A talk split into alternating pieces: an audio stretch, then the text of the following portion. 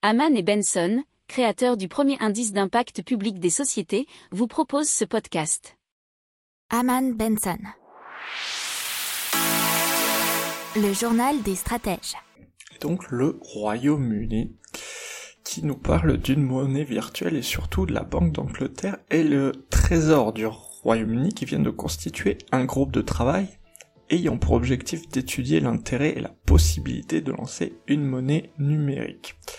Donc l'idée c'est de donner l'opportunité aux particuliers ainsi qu'aux professionnels d'effectuer des transactions sans passer par les banques. Alors cette monnaie existerait en même temps que l'argent liquide et les comptes en banque sans les remplacer pour autant.